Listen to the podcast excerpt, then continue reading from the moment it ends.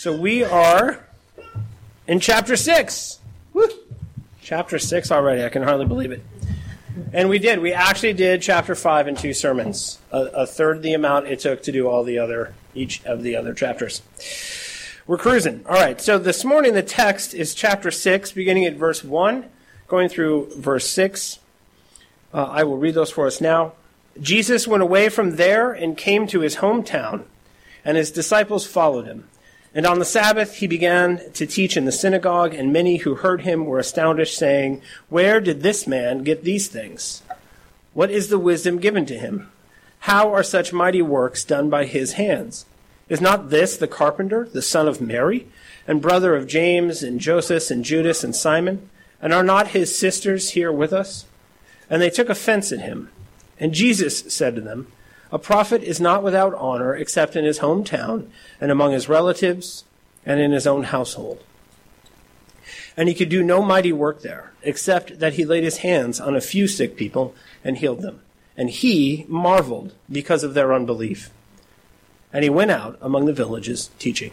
Let's pray. Father, Lord, we, we thank you for this, your service. We thank you for all the hands that went into um, coming here and providing everything that we needed to worship you, all the work that went on behind the scenes. We thank you for those servants.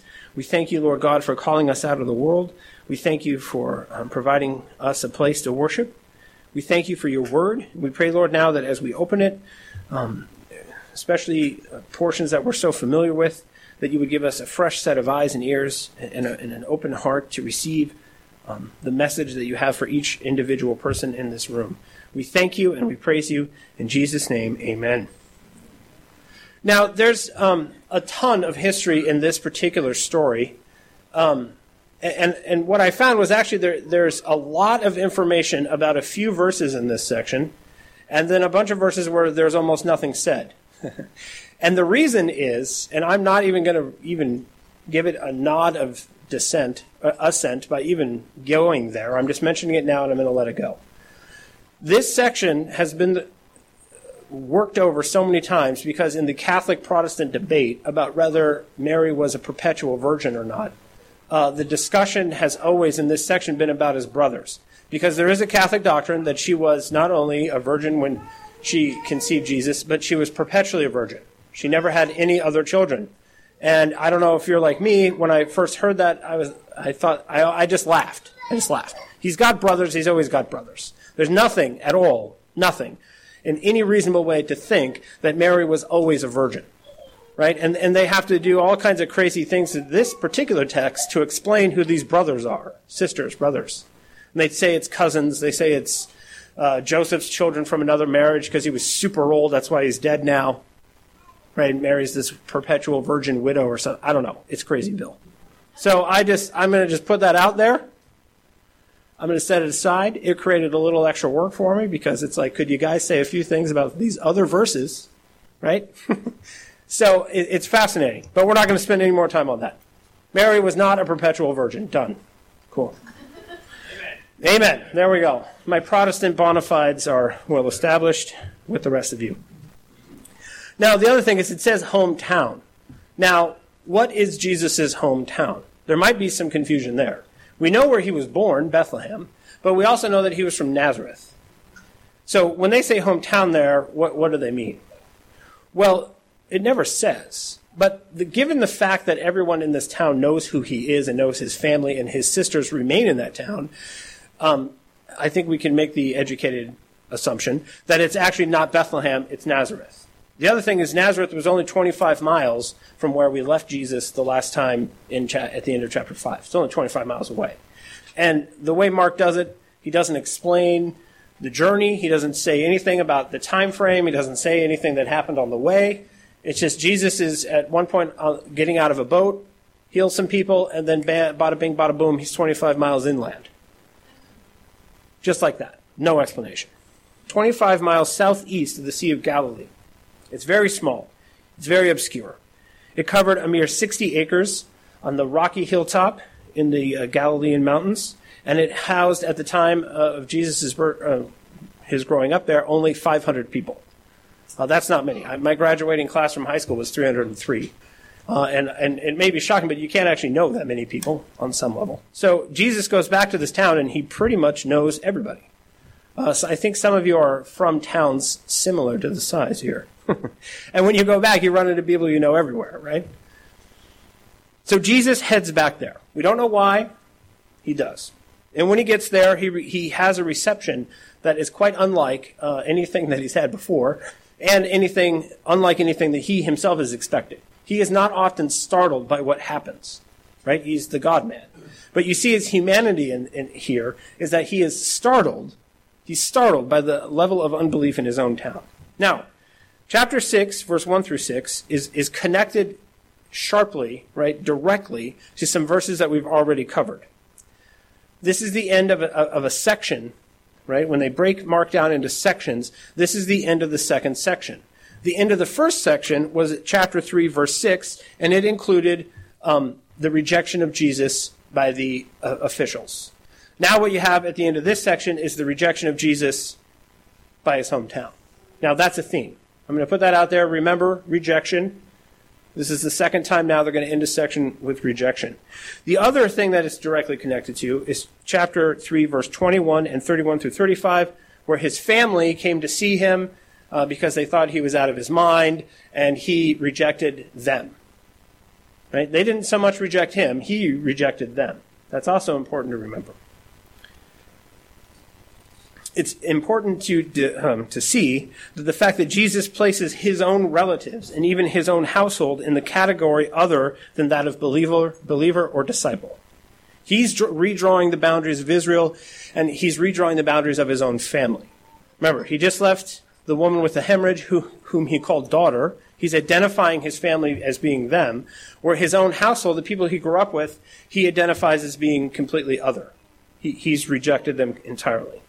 So verses 2 through 3, chapter 6. Let me read those.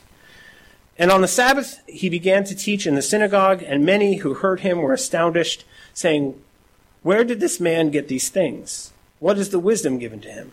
How are such mighty works done by his hands? Is not this the carpenter, the son of Mary, and brother of James and Joseph and Judas and Simon?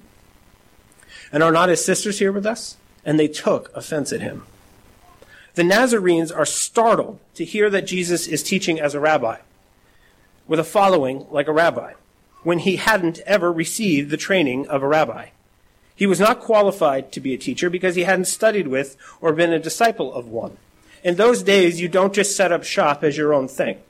If you want to be a rabbi, you find a rabbi and you follow him around for a few years, and then you uh, become his disciple, and after a certain amount of time, you go out on your own.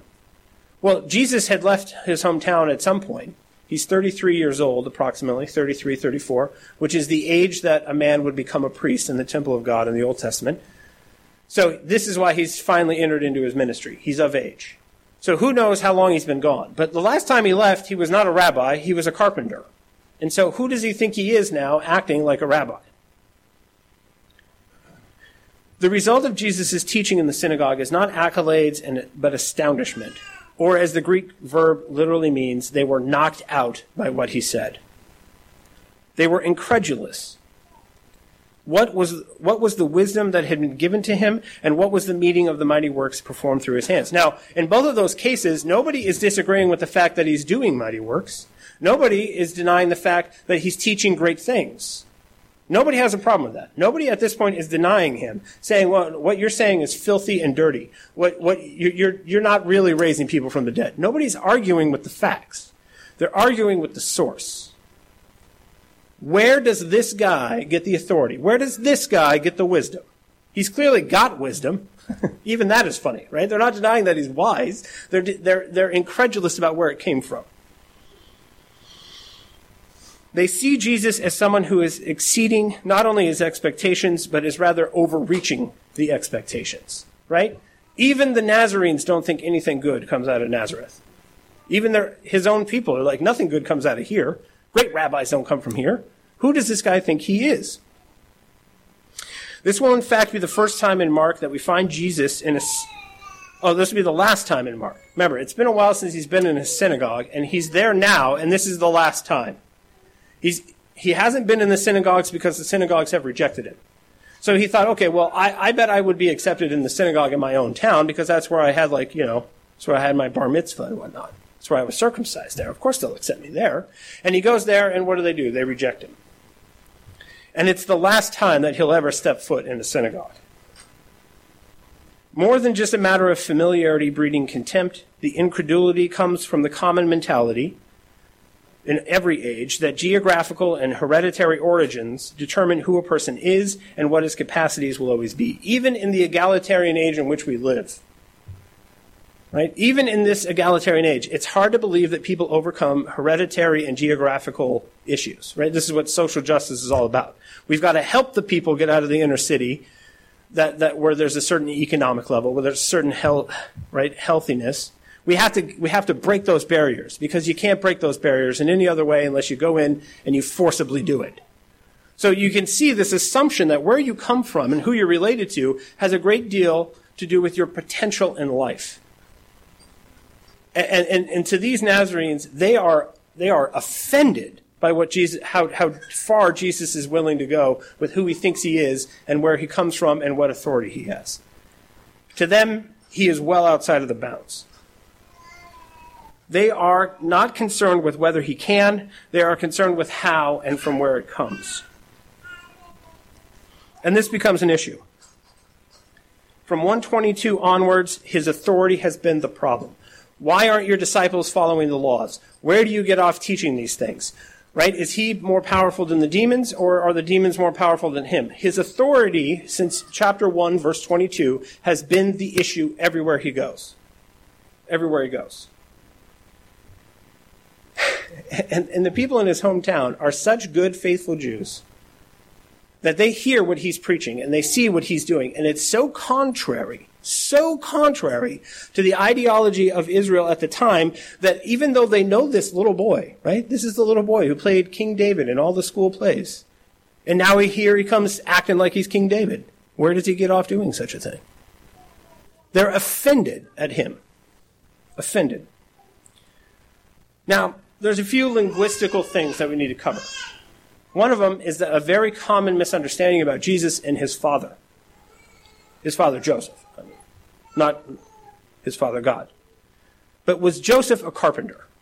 Right? We all, we're, we're used to this. Jesus was a carpenter. His father was a carpenter. And, and what the word that they use here, say, isn't this the carpenter? The word is not a carpenter as we understand it. It's a builder. The word that they use could be used of a shipbuilder. It could be used of somebody who makes um, doorknobs. It could be somebody who wor- works in wood, works in stone. The better translation is that he was a builder. Jesus was a general contractor, right? You want to hang some drywall, you get Jesus. You want to put some flooring in, you get Jesus. You need to find a good plumber, well, he can't do it. He's a general contractor, he finds a plumber. Right? This is always how it works with general contractors. They can either do it or they know who can do it. And so Jesus isn't a, a woodworker like we understand him. Right? We, that word carpenter now, when you look it up in the English dictionary, it says woodworker. But that's not what he is. He's a, he's a, a builder. What's very interesting is that just be, when he was about a teenager, he was about that age, Herod was building a new palace in the neighborhood. And, and he had all the work, woodworkers and builders and masons and everything come from far and wide to build this, this um, palace of his. So it's quite possible at some point Jesus, as a teenager, was a laborer building the throne and, and, and the palace of Herod, the false king. Which I find that just fascinating right? Because there's not very much known about his life, but he could quite he could have been living at Herod's household, working on Herod's house. It's kind of funny to me. The common understanding of Jesus and Joseph is that they were carpenters, but in fact, they were builders. They could work in anything. Right? So here's the guy, Jesus, in the synagogue. I remember him. He installed my front door. He's, he was a good kid. But now he's trying to tell me what the book of Isaiah means, and that's offensive to me right? This is the guy who, who helped install, right, the sink. And now he's going to tell me who King David is and isn't, and who his heir is and isn't.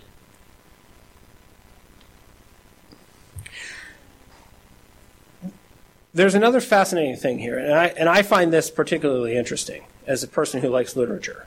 But there is a, a character in folklore. Generally, uh, he goes by the name of Faust. Now, if you know literature at all, Okay, Faust is the most famous of these characters. And Faust uh, met, he wanted power and he wanted authority, he wanted wisdom, and so he was willing to trade his soul to get it. So Faustian characters are very common in folklore. Almost all cultures have them. Uh, if you go to Acts chapter 8, there's someone there named Simon Magus who's willing to pay the uh, apostles money in order to get the Holy Spirit.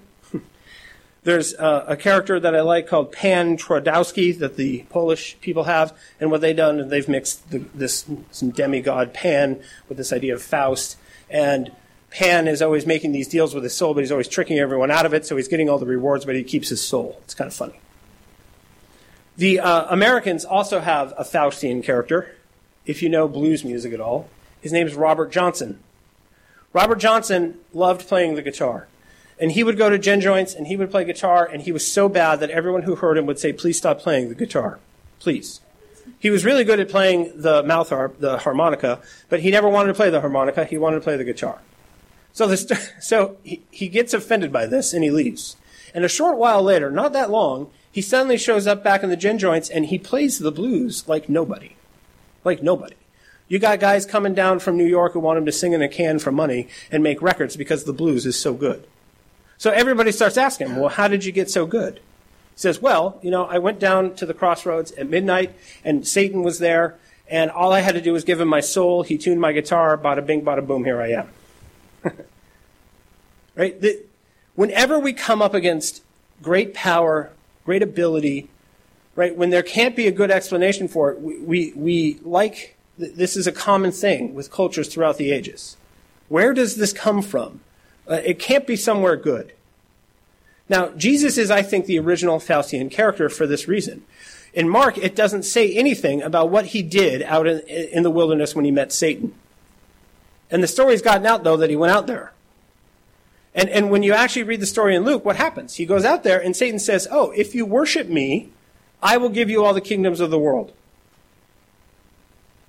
So even already, I believe in Jesus' own day, there are, right? What have the official synagogue leaders said? They've said, well, he's of Beelzebub. He's in line with Satan.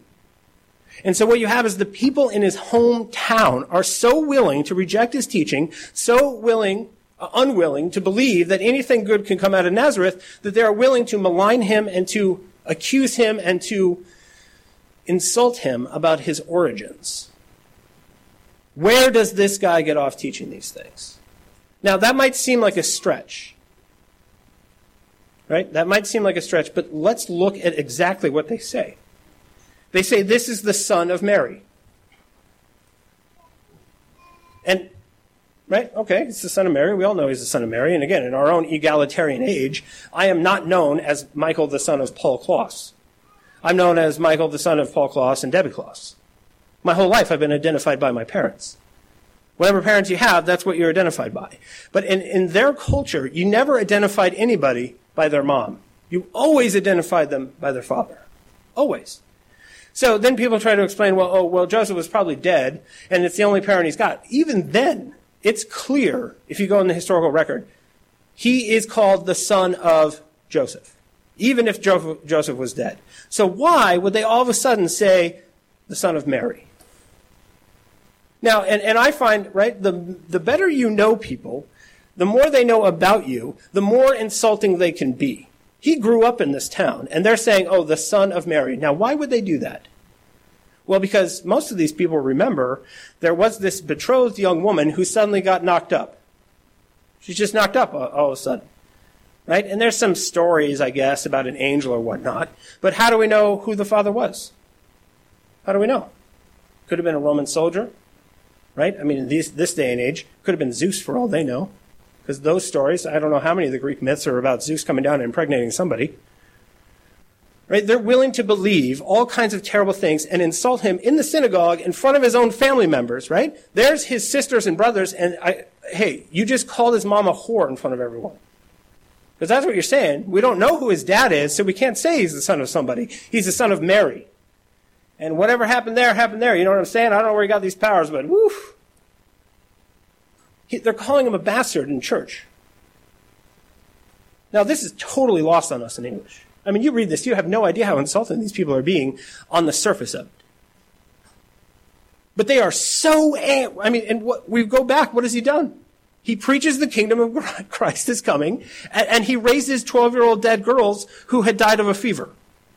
And that angers them so much so that they're willing to call him a bastard in front of his own family members in his, uh, the synagogue in which he was raised. They don't want to have nothing to do with Jesus.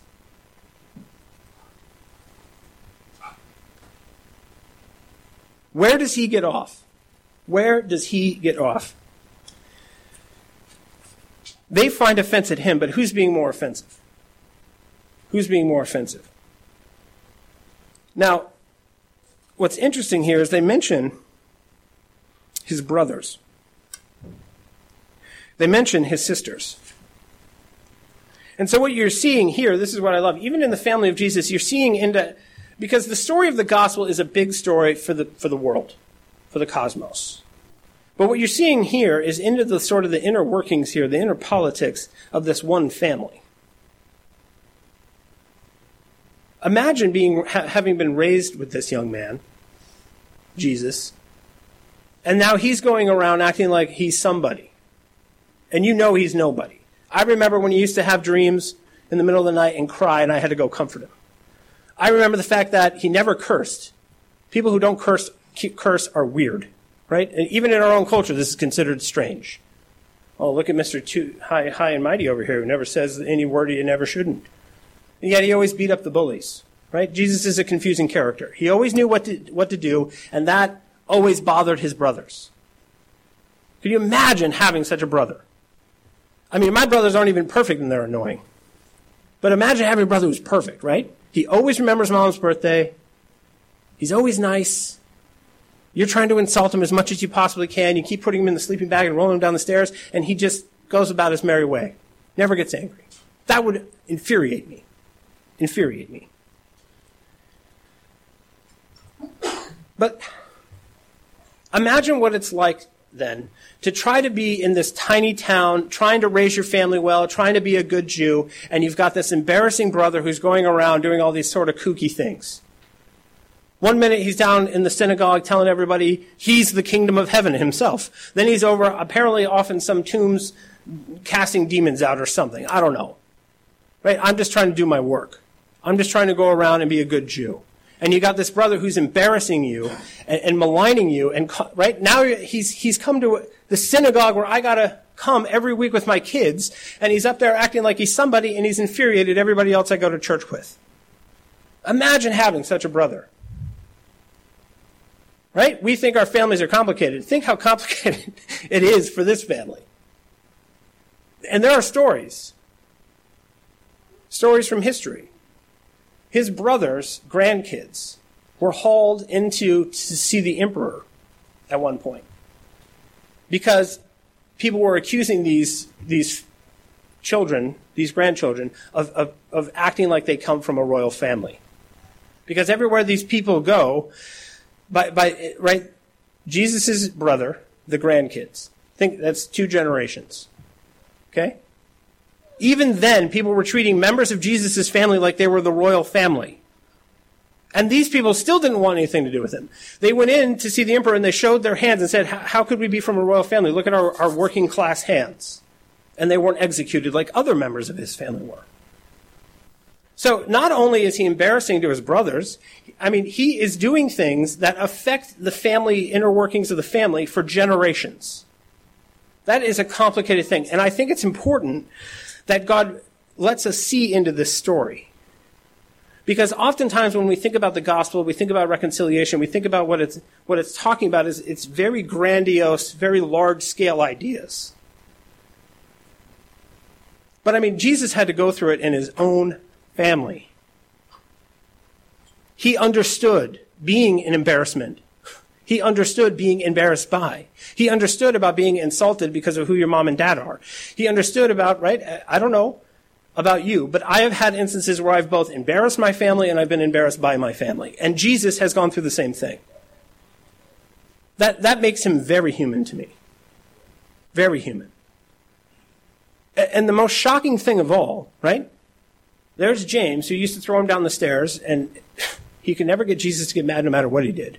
Right? He's always flicking Cheerios at him. He's doing something. Could we just get this guy worked up a little bit?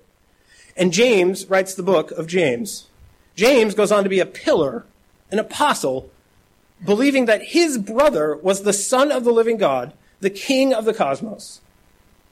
He's put, right? By the time we get to Acts 15, who are Peter and Paul going to to figure out between the two of them about the dilemmas they're having with the Gentiles? That's what I love about that section in Acts 15. Peter is clearly not the original pope. That argument is silly because James is.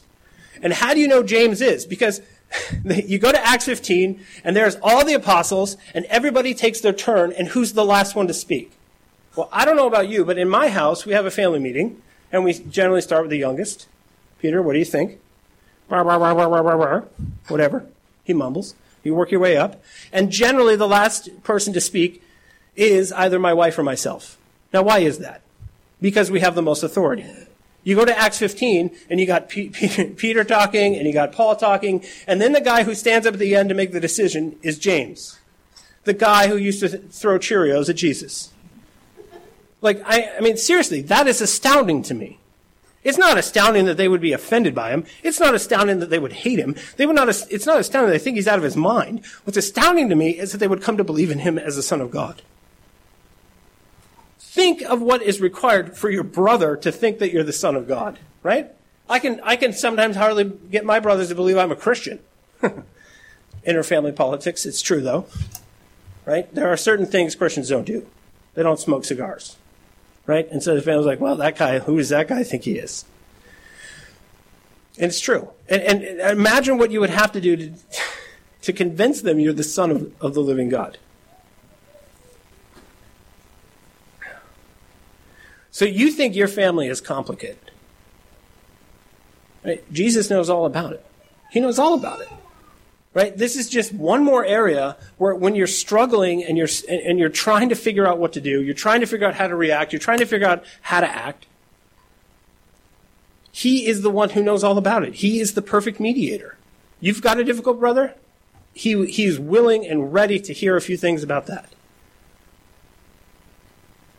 And I mean, his sisters, think about it. This is their synagogue. The brothers might be out wandering around from time to time, but generally here the, the girls have married and they've settled down into town and, and they love their husbands, but then they've got this brother that is embarrassing them all the time. And they've always loved him. He's so cute and loving, right? He always brought them flowers. He was always very tenderhearted when they got hurt. He was never, ever, ever mean to them. And now what they're doing is he's coming in here and he's embarrassing me and my husband in front of all of our friends and neighbors. So either way you cut it here, Jesus understands what we go through.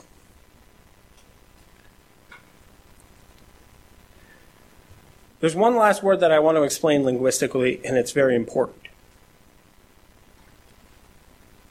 If you go down to verse 3 at the very end of it, this is what it says. It says, They took offense at him. They took offense at him. Now, I've already made it clear, right, about how they've reacted. But that word is, is where we get the word scandal. They were scandalized by what he was saying. They were scandalized by what he was doing. Now, think about that word for a moment and what that means, right? Scandals are like things that presidents do when they write with interns. That's a scandal in our world. And they find what Jesus is doing on that level scandalous. Because what? He raises a dead girl? He heals a demoniac? He preaches the kingdom of God, and that's scandalous. But that's not the only way that the word is used. This is another way to translate the sentence. They were being caused to stumble. They were finding him to be a stumbling block. That word offense is often actually translated as fall away or stumble or, or fall down. That's how it's used. When you're walking along the trail hiking and you're having a great time and you're listening to the birds and then you catch your toe on a root and you go falling down. That's what it means. Or you believe in, right, you're a Jew and then you get unclean and you fall away. That's also how it's used. And so they didn't just take offense. They're not just scandalized. They're falling down. They're stumbling. And they're stumbling because the, the, the local boy the boy who's from our town, thinks he's the son of God. And, and that is impossible. That is wicked. That is vile. I don't care what he's doing. I don't care who it's helping. But think of it. They're calling what's good wicked. They're calling light darkness. They're standing up in front of his entire family and calling him a bastard in public. Right now, they're gnashing their teeth at him. And, and, and, and this is why this, this section of verses forget about his brothers and the perpetual virginity of Mary, right? That is just such a massive distraction to this. It says in Psalm 118, verse 22 through 24, the stone that the builders rejected has become the cornerstone. This is the Lord's doing. It is marvelous in our eyes. This is the day that the Lord has made. Let us rejoice and be glad in it. The very thing, the very thing that David is preaching in this psalm, the thing that he's prophesying about is coming to pass. I, I, don't know about you, but I've always considered this idea of like, oh, he's the stone and they stumbled over him and then he's the cornerstone. I always thought it was just a really cute metaphor. I just thought it was a cute metaphor. Okay, that, that helps me make sense. But what is always fascinating about this is Jesus isn't just, he's not just some vague metaphor, right? He's not just fulfilling the types and shadows of the Old Testament in some vague way. He comes and he's, he is bringing the kingdom of God to, the, to, to God's people, and it's causing them to stumble and fall. Just like they said. Just like they always said it would. He elaborates on this idea in Matthew 21, verse 42 through 43. Jesus said to them, Have you never read in the scriptures, the stone that the builders rejected has become the cornerstone? This was the Lord's doing, and it is marvelous in our eyes. Therefore, I tell you, the kingdom of God will be taken away from you and given to a people producing its fruit. And the one who falls on this stone will be broken to pieces, and when it falls on anyone, it will crush him. See, the preaching of the gospel, the coming of the kingdom separates. It divides. It's antithetical. There is a war going on. It's not just the simple, you know, oh, say these four spiritual laws, say this simple prayer, let's be all let's all make sure we're very nice right? This is modern evangelicalism. Don't annoy anyone. Don't offend anyone. And here jesus is going in his hometown.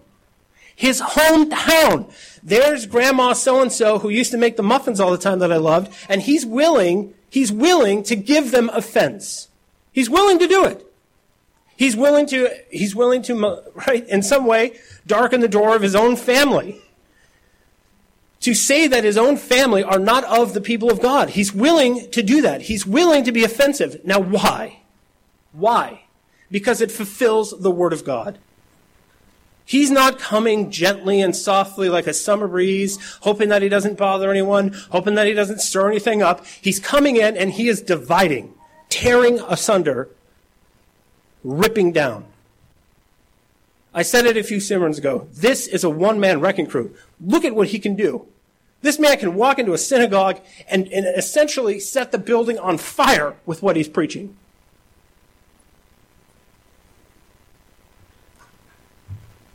He doesn't mind people stumbling and falling and bruising their knee. Well, that doesn't seem very nice to me. Oh, it doesn't?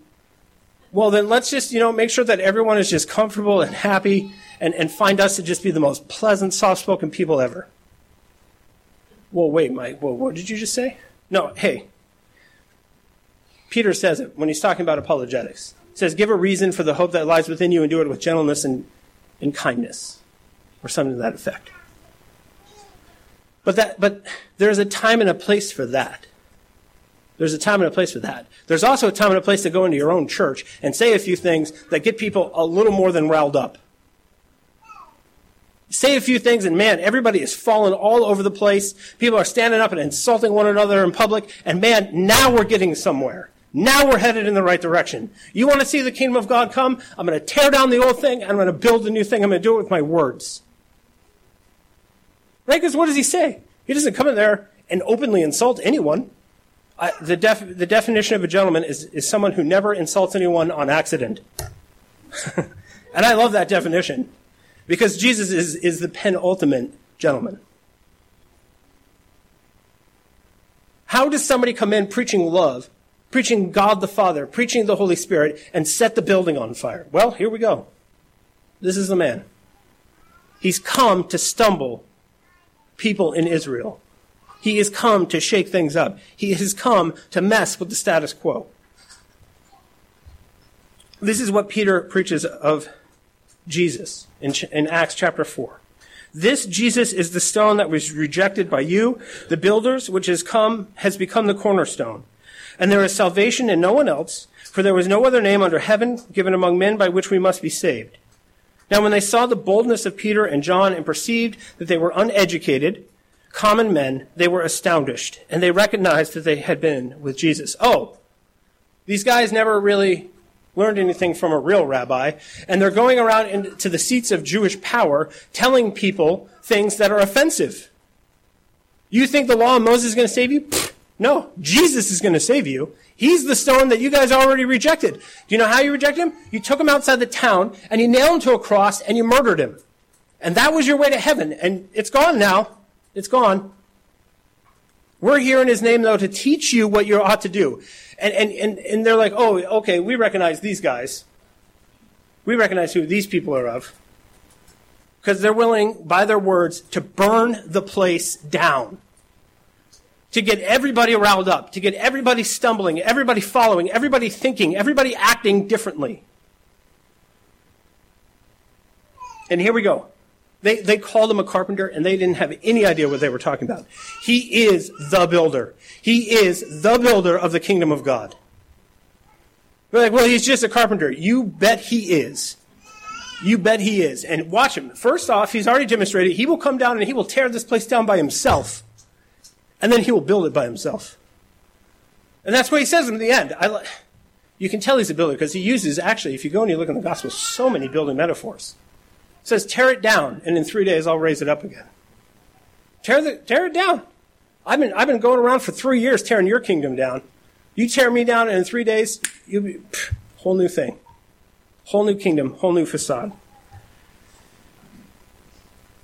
How is he going to do it?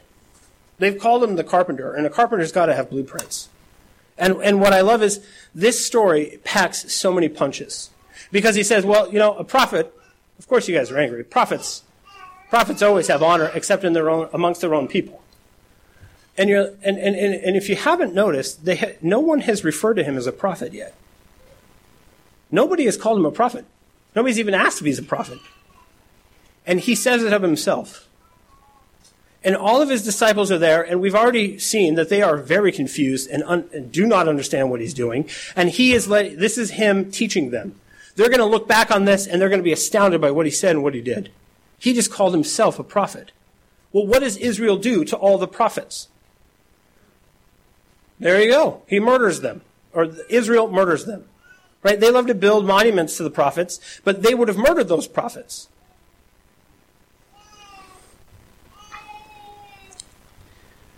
This is what Jesus says in Matthew 23. Jerusalem, Jerusalem, the city that kills the prophets and stones those who are sent to it. How often would I have gathered your children together as a hen gathers her brood under her wings, and you were not willing. See, your house is left to you desolate. For I tell you, you will not see me again until you say, Blessed is he who comes in the name of the Lord. You're not going to see the face of Jesus again until you hear Peter preach about how he was a stumbling block, and you say, Yeah, you know, we rejected him, but now we want to accept him. That's the Lord, and this is the one who comes in his name. And, and until you're willing to do that, right, your house is a desolation. The carpenter has come and he's poked holes in the roof. He's taken all the doors and windows off. Your house is a desolation. There's jackals and wild animals in there, baby. And, and until he comes and he puts the door, he puts the house back together the way that it was supposed to be from the beginning, that's the only way to have a house that's safe and warm and comfortable and is welcoming to anybody.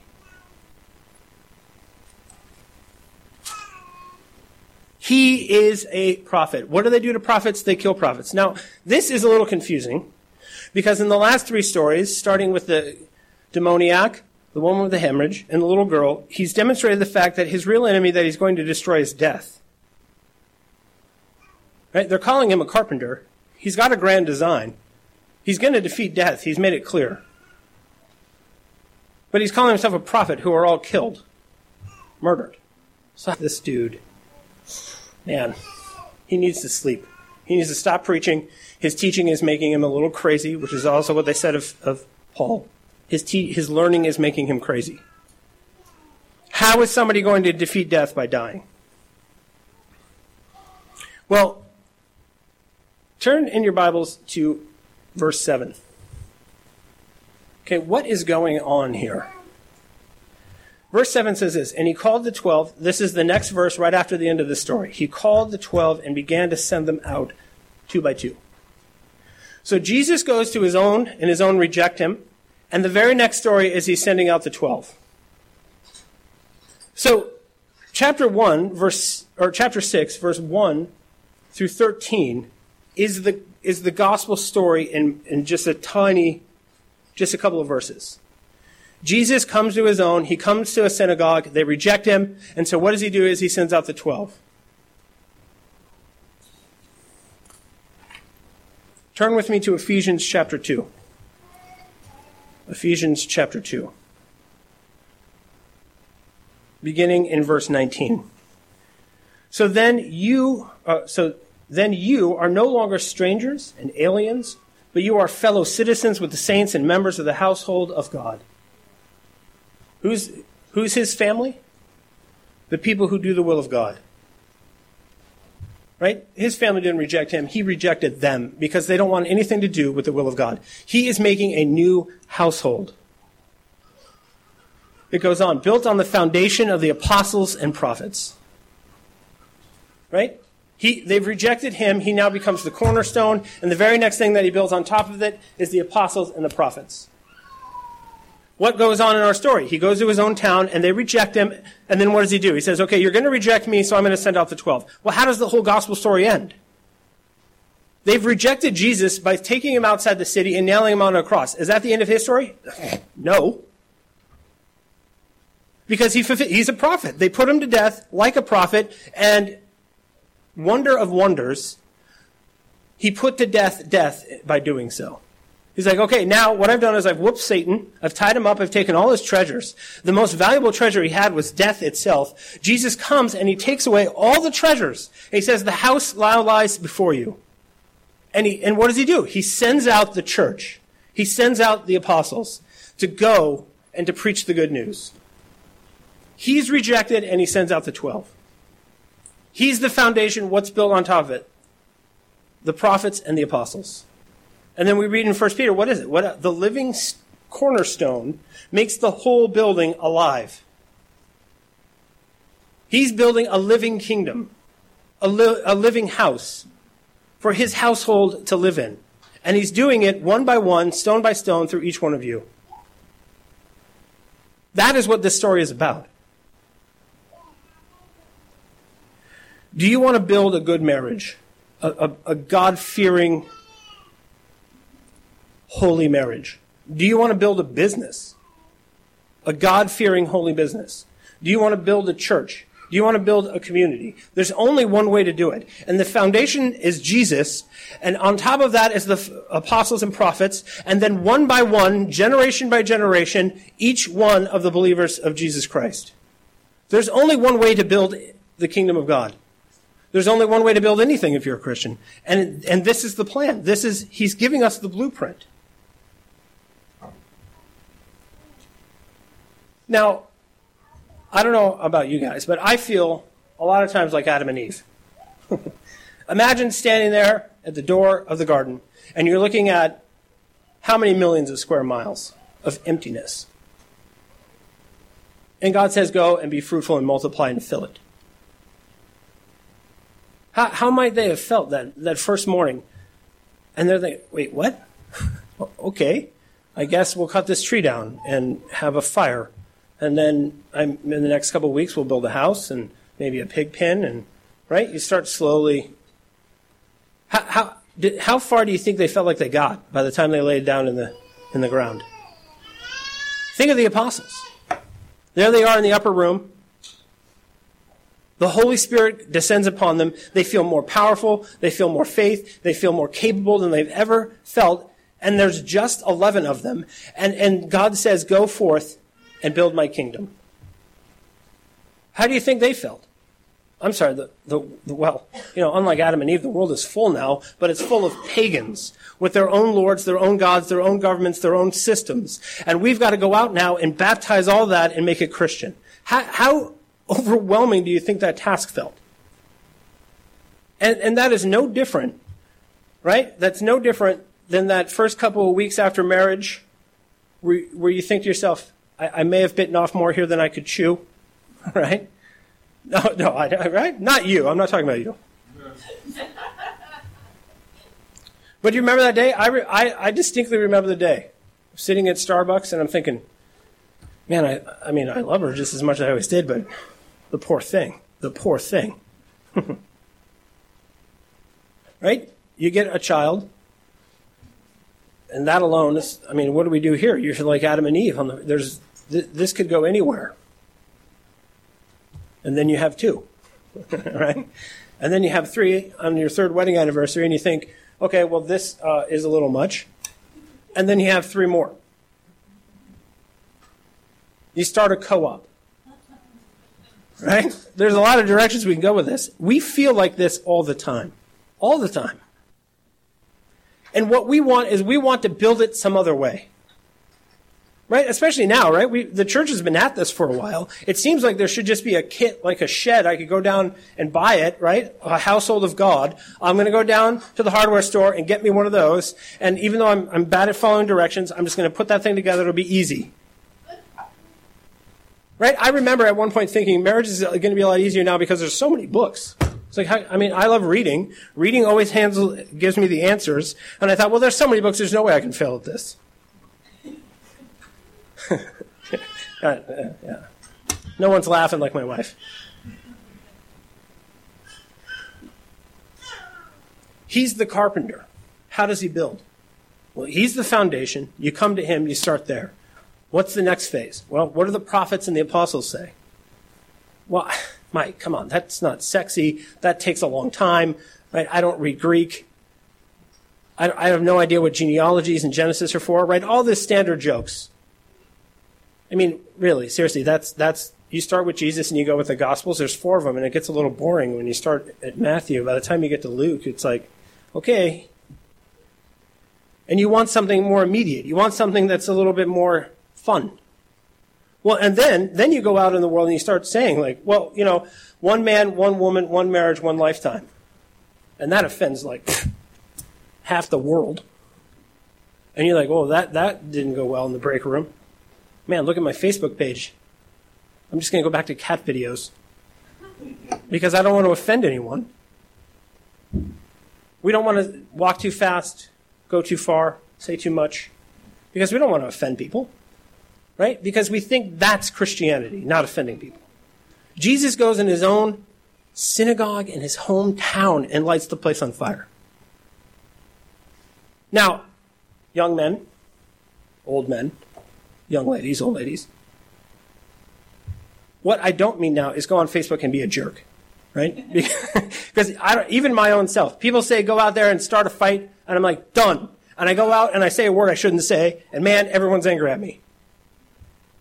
And I'm not talking like, oh, I'm, I'm, I'm calling the boy who's clearly a boy a boy. It's not even that dignified. I say something I really shouldn't say that should never come out of the mouth of a Christian, and I'm like, oh yeah, there we go. Fighting the good fight, baby.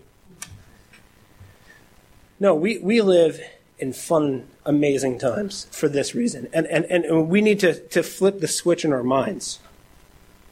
Do you know how easy it is to offend this world?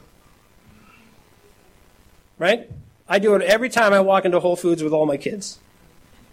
Right? And we got three carts. And nobody can get down the aisle. You know how easy it is to offend people with the gospel? By just being it, by doing it by believing it, by understanding it. How do you build a good community? How do you build a marriage? How do you build a household? How do you build a co-op? How do you build a home school? You start with Jesus, and on top of that, you go with the apostles and the prophets. Well, I mean, but the apostles and prophets don't say anything about curriculum. Well, actually, it does. It says a great deal. It doesn't say anything about, you know, like actually, like, I mean, it says raise your kids, but it doesn't actually give you any detailed help about that. Right? That's why I have all these mommy bloggers who tell me what to do. The, the sin that we need to repent of is our, is our failure to understand the sufficiency of Scripture. You start with Jesus. We talk about it all the time, right? Jesus, Jesus, Jesus. He's the center. He's the start. You don't start there. Any other foundation is going to fail. But on top of that, you guys, it's not Netflix. On top of that, it's not Wikipedia. On top of that, it's not your own wisdom. On top of that is the apostles and the prophets. And then what's on top of that? Generation by generation, faithful people living it out, believing it, doing the small, unsexy, unfun, unflashy things. And, and what I do not mean by that is the modern, vanilla, don't walk too fast, don't say too much, where we don't bother anybody, right? We're just gonna, we're gonna get a good job, we're gonna hunker down in our ghettos, and we're just gonna play it safe. That's not what I'm talking about. We are the household of God. And what, what was the household of God like? Look at Jesus. What do the apostles and the prophets say? It's the only way to build anything. The only way. And, th- and this is what is, is so easily forgotten and what I will end with. That if I surveyed every person in this room and I asked for yourself, for your spouse, for your children, where should you be? Where should you be? I think we would all say, well, you know, not where we're, we're not where we should be. Where we should be is here, right up here all the talents that have been given to me, all the blessings, all the possibilities, all the opportunities, I should be up here. I don't want us to think that way. Where are you? That on answer that question honestly in your in your own life, in your own heart, in your own marriage, in your with your own children, your own community. Where are you? If you can't answer that question honestly, you're not starting with the foundation of Jesus. Because Jesus doesn't meet you where you should have been. He never once meets people where they should have been. He always and forever meets people where they are. His compassionate love, his understanding, his hesed, as they, it's a word in the Old Testament that means his, his nonstop, overflowing, covenantal, compassionate love that he has for us. This overflowing cup of blessing. Him and his love for you. He never goes to, he never meets you where you should have been. He always meets you where you are. All it requires of you is being honest with yourself and with one another and, and with the people in your life about where you are. Where are you? Because there Jesus is waiting. And he, he want, he's a great carpenter. He's going to build something beautiful. But you've got to start with him. Father, we thank you so much for your word. We thank you for your son. We thank you, Lord God, that he never gives up on us, that he never stops loving us, that he never stops providing for us. Lord God, I pray that you would teach us to be honest with ourselves and with one another about where we are, because we know that we will meet Jesus there and that he will continue the work that he has begun in us, that he will continue to build. He is the great carpenter. And we pray, Lord God, that we would be honest with ourselves and one another, that we would not be afraid of giving offense, but that we would pursue truth and goodness and beauty, just as your Son did in every way. Amen.